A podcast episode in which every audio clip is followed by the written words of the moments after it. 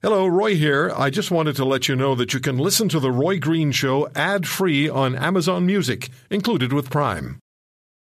This episode is brought to you by JLL. Get an insider view into the world of commercial real estate with JLL's podcast, Trends and Insights The Future of Commercial Real Estate. Whether you're curious about making cities more sustainable, the evolution of office space, or AI opportunities, this podcast will help keep you a step ahead. Tune in for candid conversations with business leaders about the biggest trends impacting how we live, work, and play. Subscribe to Trends and Insights now at jll.com slash podcast. You're only as good as your word, and he stands by his. This is The Roy Green Show.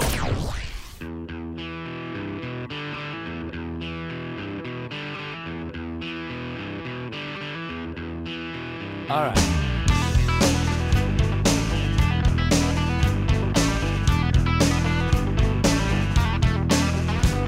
Boom blue on the street, loose and complete. Did you see that? Uh, that's such a terrific,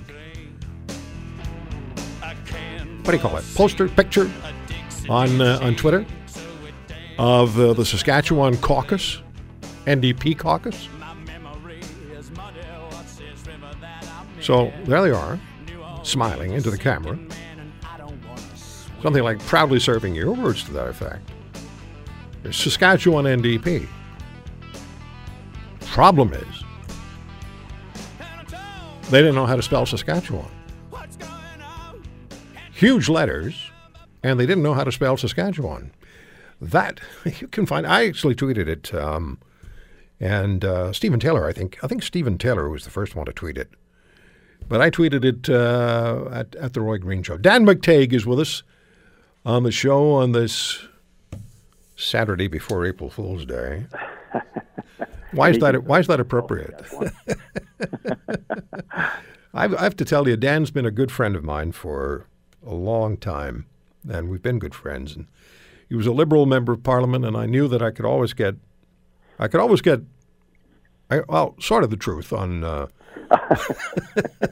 I I got Dan's truth, which was better than the Liberal truth, uh, the party truth, but I, I knew that I could count on you to tell me what was going on, and he didn't give away, you know, uh, company secrets, but you were always straightforward. And now I have a qu- straightforward question for you. Why are we paying so much for gasoline? Why are we in such trouble financially? What the hell is going on, Mr. McTeague? Answer that, please. Uh, four things, and in no short order, and no particular order. Um, the first, of course, being that oil is about $17 a barrel more expensive than it was this time last year. So that adds about seven cents to a liter uh, of gasoline. We uh, also know that refiners uh, have been doing very well in Canada, adding an extra, we'll call it four, four and a half cents above what they normally get in terms of uh, the spread between crude that they buy and the gasoline that they produce. And of course, there is uh, uh, the other factor, which is uh, as long as we continue to have blockages in our pipelines, selling oil to the rest of the world, the Canadian dollar takes a hit. In other words, while the Americans are getting 65 bucks a barrel for their oil, we're lucky to get 40, and that differential uh, leads to a not inconsequential decline in the value of the Canadian dollar. We should be near par with the Americans. Nothing's going to change. That costs us about 15 cents a liter. Right. Nothing's going to change. Nothing's going to change. There's no impetus on this side of the border to make things change, make things different. Plus, we have uh, economic, not quite economic warfare, but threats of economic warfare that are flying back and forth between British Columbia and Alberta. And now Saskatchewan's gotten engaged with the, the Premier of Saskatchewan saying that if British Columbia continues to delay the construction of the Northern Gateway um, uh, extension, that uh, Saskatchewan will take economic re- have Well, they- economic recourse that it's going, going to access.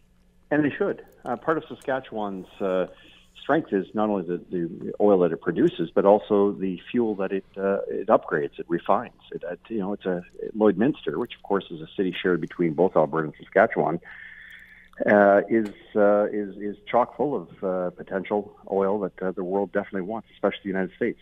Uh, but as long as we continue to resist, well, Canadians can start staring down the barrel of what a one trillion dollar debt looks like. Now, if you told me, Roy, you know, 15, 18, 20 years ago when uh, we had our own, I was in Parliament at the time, we had wind up with a trillion dollar debt. I would have said, well, who dropped the ball?